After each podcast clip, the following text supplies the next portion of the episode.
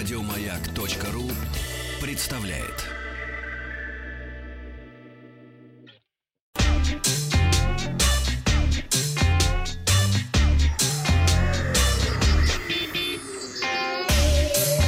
Страна транзистория.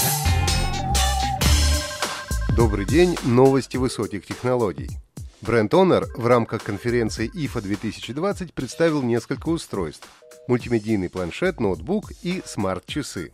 Honor Pad V6 оснащен 10-дюймовым Full HD дисплеем, вес гаджета 460 граммов, а толщина корпуса 7,5 мм. Устройство получило поддержку технологии мгновенной передачи данных Magic Link 2.0 с режимом мультиэкран, стандарт беспроводной связи Wi-Fi 6 аудиосистему со стереодинамиками, возможность подключения стилуса Honor Magic Pencil и беспроводной клавиатуры Honor Wireless Keyboard.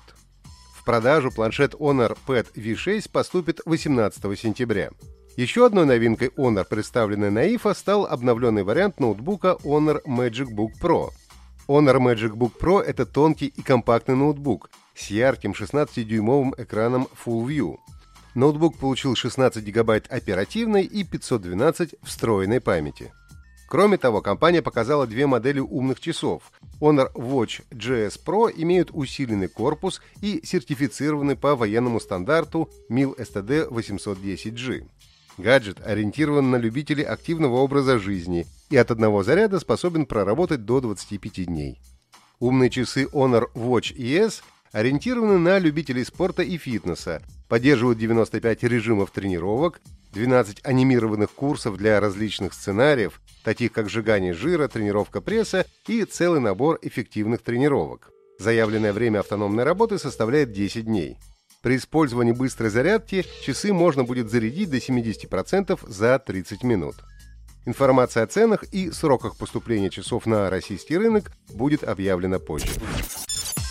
Microsoft выпустила новый инструмент, предназначенный для анализа видео. Он может определить, был ли контент создан с помощью технологии Deepfake, которая позволяет менять на видео лица людей. Система может анализировать видео в реальном времени. Она способна обнаружить на кадрах признаки того, что их содержимое корректировалось, даже те, что незаметны человеческому глазу. К таким относятся затухающие или серые пиксели на границах объектов, например, на границах вставленного в кадр лица. В Microsoft хотят, чтобы инструмент помогал распознавать deepfake-видео, которые были созданы с целью ввести людей в заблуждение. Например, для американцев это будет актуально в связи с приближающимися выборами президента. Яндекс откроет собственный музей с компьютерами Apple и возможностью сыграть в Дэнди в Санкт-Петербурге. Посетители музея на месте смогут познакомиться с умными устройствами компании. В отдельно выделенном месте будут доступны Яндекс-станция и станция Мини – умный пульт, лампочки и розетки. Все устройства можно бесплатно опробовать, пообщаться с фирменным голосовым ассистентом Яндекса Алисой и проверить удобство управления с ее помощью бытовыми приборами. Также бесплатно можно будет поиграть в различные игры на раритетных компьютерах. Commodore 64, iMac G3 и ZX Spectrum, а также игровых приставках из детства Dendy, Sega Mega Drive и PlayStation. Музей будет работать каждый день с 10 до 22 часов по адресу Невский проспект, 68А.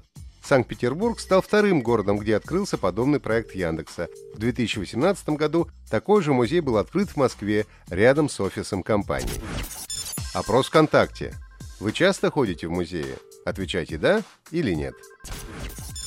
Marvel's Avengers возглавила британский чарт в дебютную неделю и получила первые оценки критиков – на сайте агрегаторе Metacritic опубликовано уже 20 рецензий от профильных изданий.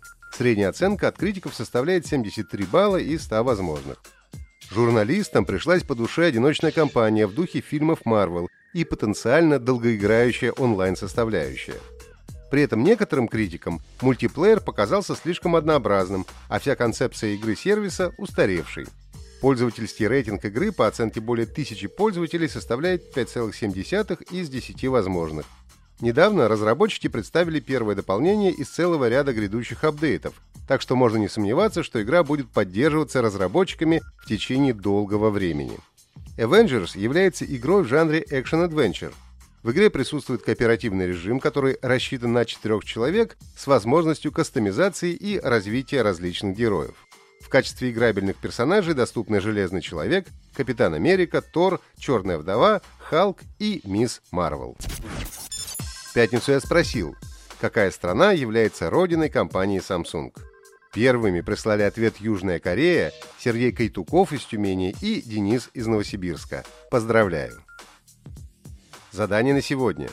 Кто сыграл Железного Человека в фильмах Marvel, посвященных Мстителям?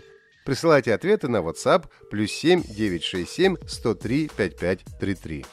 Результаты узнаем завтра. Подписывайтесь на подкаст Транзистории на сайте Маяка и оставляйте свои комментарии в Apple Podcast.